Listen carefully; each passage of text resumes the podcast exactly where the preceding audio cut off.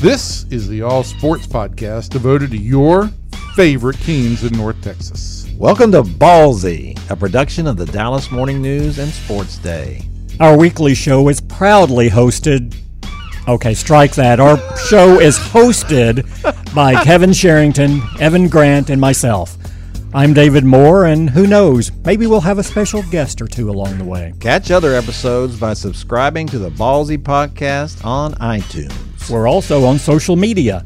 Just search Ballzy Podcast on Facebook and Twitter, and you'll be notified of the latest episode. Don't forget, it's Ballzy with a Z. Are you ready, sports fans? Ballzy starts now. We want to welcome everyone to our Ballzy podcast. Uh, we have a special segment today. We're going to be talking about the NCAA tournament. Uh, I'm David Moore. Uh, a coup has taken place. Thankfully, uh, we have gotten rid of Kevin Sherrington and Evan Grant, both who hoard microphones to an extent where it's difficult to allow anyone else near them. But since the coup has taken place, they are no longer here, and we are welcoming in Chuck Carlton, who covers colleges for the Dallas Morning News. Thank you, Chuck, for coming on today. Hey, thanks for having me, David. Appreciate it. So, yeah, this is that time of year where office productivity goes down to about zero this week, I think, as everybody has a boss button. Everybody is trying to figure out, hey, this is Belmont.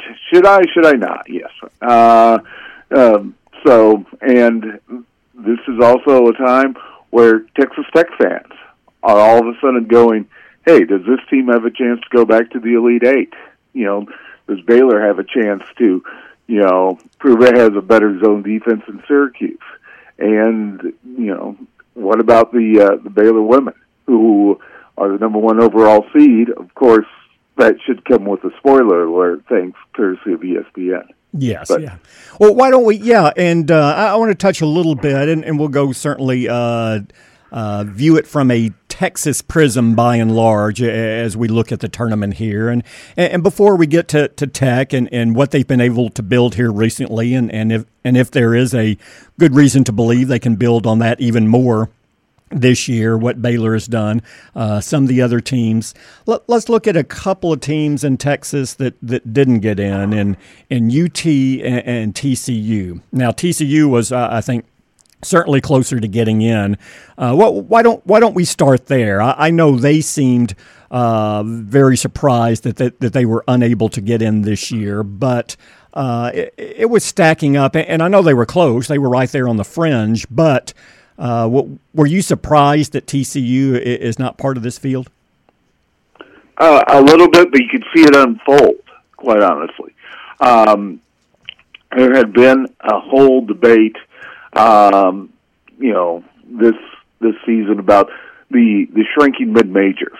Uh, you know how the mid majors have been kept more than in half from let's say three years ago uh, in terms of what the committee was. And I think there was kind of a, a, a grassroots sort of thing that is this the right thing to do? And I think TCU got caught up in that, quite honestly, uh, early in the broadcast. Um, Belmont, which was predicted by a lot of people to be one of the last um, four, you know, one of the last four teams out, makes makes field. Mm-hmm. TC, and and you look at that and go, it's a zero sum game. Somebody's going to be left out, and in this case, it was going to be TCU. And what it came down to, in fact, TCU was behind North Carolina, Greensboro, and Alabama, according to the NCAA, in terms of being left out. So the third team left out, and what really hurt TCU was the strength of their non-conference schedule. As the committee breaks it down, you've got the, uh, you know, they look at you know the quadrant one wins, which is a formula based on home, road, and neutral about teams in the net rankings and where it comes in. And TCU had zero quadrant one non-conference wins. Simply playing in the Big 12 wasn't enough. And and frankly, TCU had a horrible stretch late. Uh, lost to Oklahoma, lost to Oklahoma State, which you simply can't do back to back without you know, admittedly without Kouat Noi. uh, one of their better players injured. But still, this was a team that didn't win enough. When you're sitting there at 20 and 13, it would have been a marginal team, probably starting in Dayton. And now they know, you know, toughen up that non-conference schedule under Jamie Dixon. Uh, you know, they have some good players coming back. They should be upper half of the Big 12, but it's not a given that uh, you're going to be in the tournament. Speaking of a given not in the tournament, uh, UT not in this year, and, and, and even beyond this year, we're Shaka Smart and, and where this program is. How do you assess where UT basketball is right now, and, and will there be any ramifications uh, of them not making the tournament, do you think? You know, I talked to um, senior Kerwin Roach after the uh, uh, Texas was eliminated from the Big 12 tournament uh, against Kansas and pointed out, hey, you've been with Shaka for four years. Uh, right now, Texas during that time is 66 and 66. It's a 500 team. Shaka is a 500 coach. They were a 500 team this year at 16 and 16 going into the NIT. And you're expecting some kind of pushback, and instead you get his exact quote was, "Numbers don't lie." that's not what you want to hear from your senior leader about the guy he's played for for four years. You know, um, that's that's almost an NBA type quote you would expect to hear. You know, the the ghost of Michael Ray Richardson. You know, not a ringing endorsement.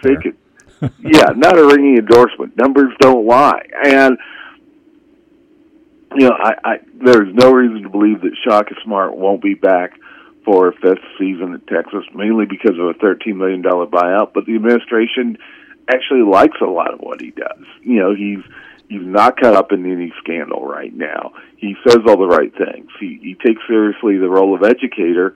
Um, you know, oh, doesn't rub anybody the wrong way.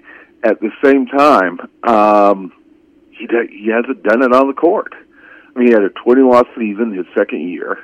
Um, he's looking at a situation where between Jarrett Allen, Mo Bamba, and maybe Jaxson Hayes, depending on how how the knee injury is right now, he could have three consecutive one and done players eh, without a single NCAA win. Do you realize how hard that is to do?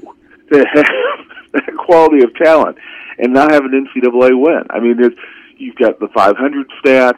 Eh, here's another one: Rick Barnes missed one NCAA tournament in 17 years at Texas, mm-hmm. and you know Shaka Smart right now is two two for four.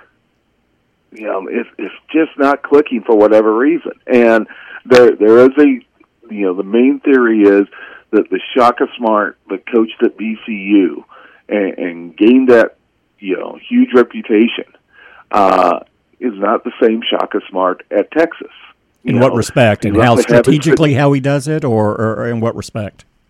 Yeah, uh, at at VCU he had the, you know, it was even trademarked the havoc system, full mm-hmm. court pressure, all over the map, that sort of thing. You know, the it was helter skelter out there. Uh, a, a bunch of maybe not you know highly recruited guys, but guys with athletics. A lot of guys between you know a, a six three and six eight guys who flew all over the court and got the job done, had fun playing, all this kind of stuff. Uh, and for whatever reason, he believed he could not get the kind of talent he would need to win at Texas uh, playing that kind of style.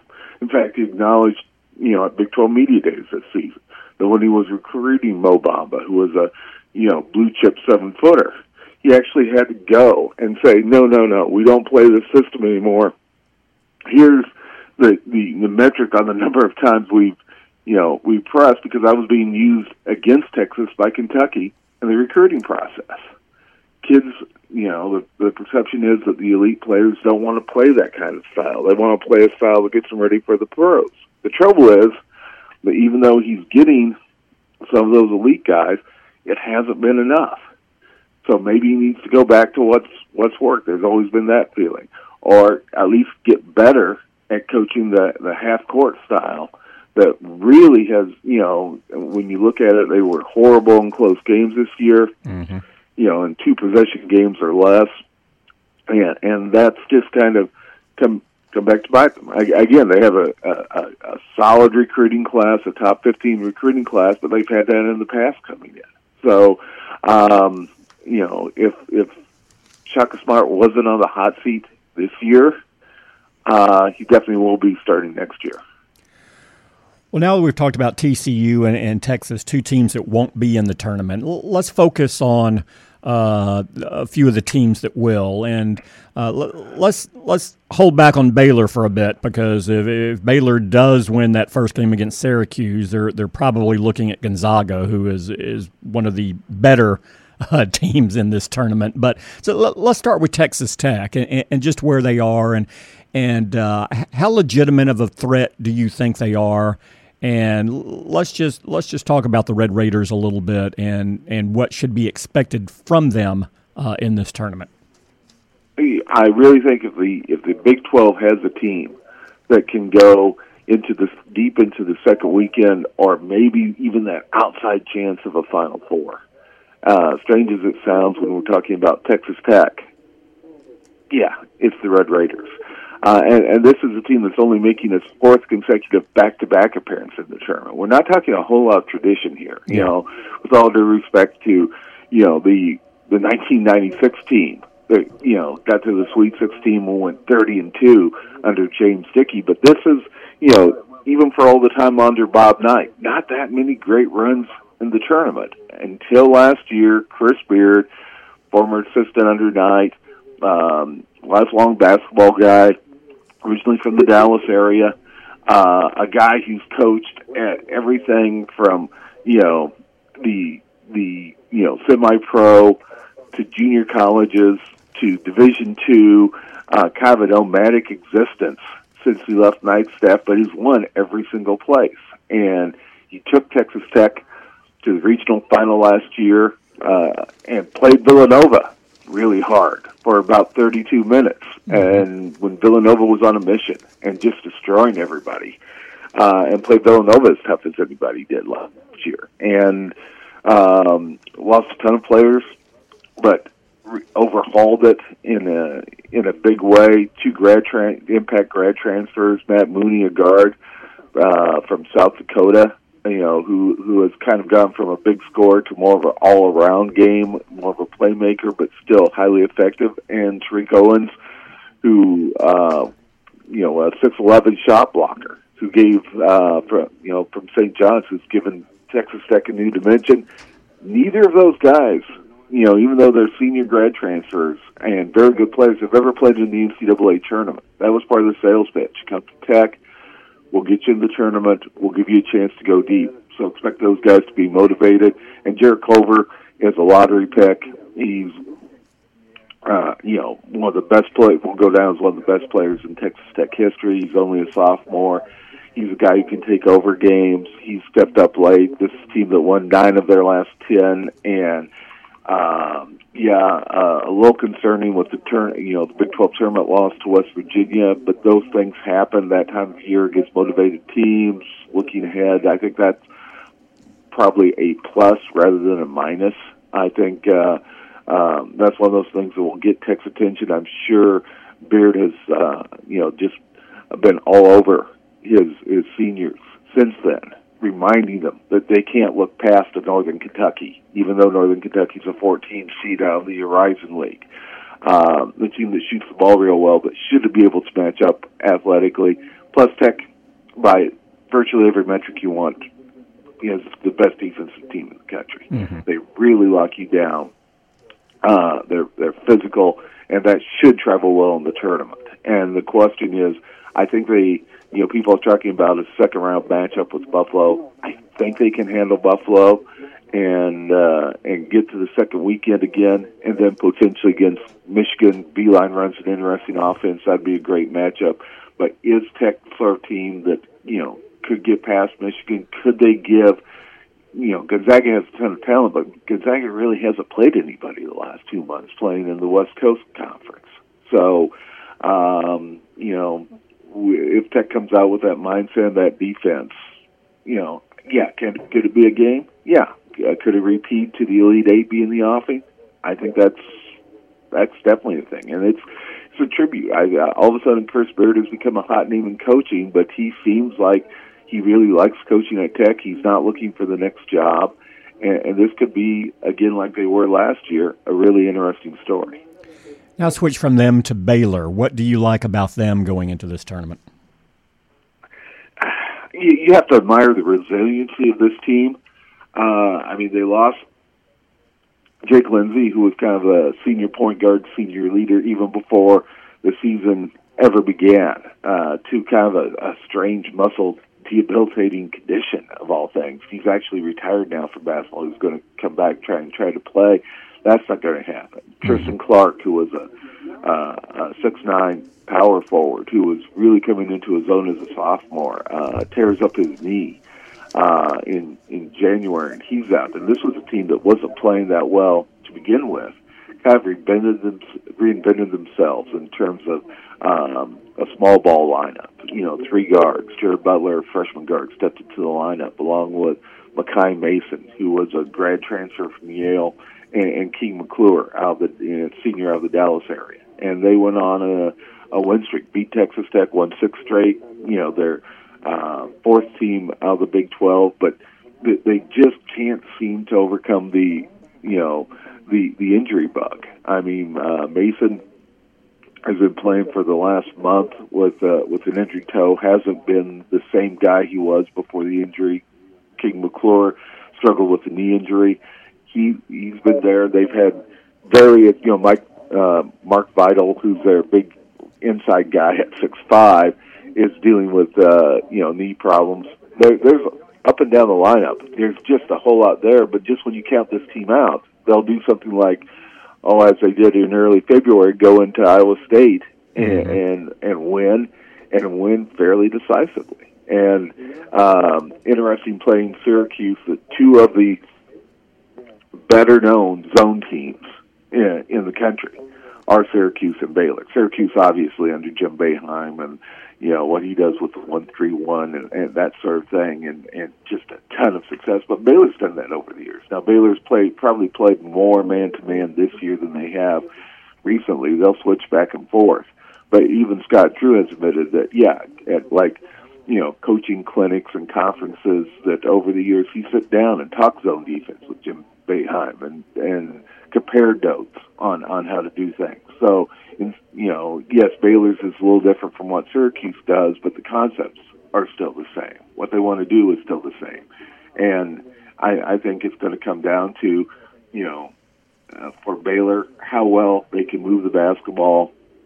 You have to almost try and you know go inside out, and and a guy like uh, Mason, how healthy is he? I mean, you know, at his best, he is a very good three point shooter. A guy can spot up. A guy who went for 31 when he was playing for Yale against Baylor in the NCAA tournament.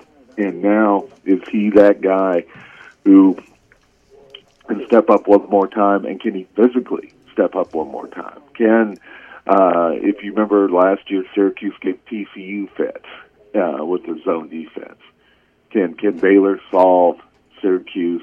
And but I think it's still probably a first weekend run. I just don't see um, Baylor has the horses on the front line, even if they get by Syracuse against a, a very talented Gonzaga team.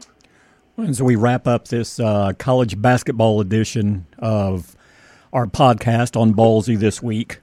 Chuck, this seems like a good time to switch over to the Baylor women. I believe the uh, the bracket may have been leaked, but uh, everyone knows that uh, the, the Baylor women are are a force to be contended with in this tournament. And uh, in a in a minute or so here, can you kind of wrap up uh, where they are and what their chances are to come away with the championship this year? Yeah, the the one thing for as good as Baylor's been, and they have, you know, their their streak of regular season Big Twelve championships just keeps building. Almost, you know, not quite to Kansas levels, but pretty close. Um, but this is probably their best chance to get back to a Final Four, and that's the one thing that has kind of hung over the program ever since uh, Baylor went forty and zero. Brittany Brittney Griner's junior season just dominated the NCAA and uh, uh, had virtually everybody coming back and then lost in Oklahoma City to Louisville in an epic, you know, Sweet 16 uh, matchup. And Griner went off on Kim Mulkey in the off season, talking about, you know, there was a rift there between the star player and the, you know, Hall of Fame coach, and it's never quite been the same, quite honestly. And Baylor's fallen short in a whole lot of, um, you know, elite eight type things that were winnable. You know, against Notre Dame a few times, against um, a couple years ago, the Final Four was in Dallas. Uh, Vic Schaefer and Mississippi State took them down in a in a regional final when everybody was penciling uh, Baylor into the Final Four again. I mean, this is a team that's big inside with six seven Kalani Brown, who's one of the best post players in the country, and Lauren Cox out of Flower Mound, six four power forward who was ranked as the the top high school player in the country. It's been she hasn't had instant stardom, but she's really developed into a force this year in her junior season. Um, you know, and this, you know, can they hit enough outside shots? Um, what about foul trouble? I do like the draw they got in the tournament. They avoided some teams that might be hard matchups. So uh, the question is, can Baylor get over the hump and get back to you know its first Final Four since its last championship? Well, Chuck, thanks so much for dropping on today. Again, I think it went much better without uh, the other two members of this podcast. Who there's really no need to talk about them at this point. So. Thank you very much, and I'm sure before the tournament is over, we'll uh, we would love to do it again. Hey, hey, no problem. Hopefully, we'll have something to talk about uh, next, next week. Yes, I'm sure we will. Maybe uh, there should be some Texas teams around next week. Maybe at least one. We'll see. So, Chuck, thanks so much. And that was this week's Ballzy podcast on college basketball. Thank you, and we'll talk to you again soon. Thanks for listening to the Cowboys Ballzy podcast. Be sure to subscribe to our weekly episodes on iTunes. Follow us on Facebook and Twitter too. Just search the Ballzy with a Z podcast. Until next time, sports fans, we'll see you.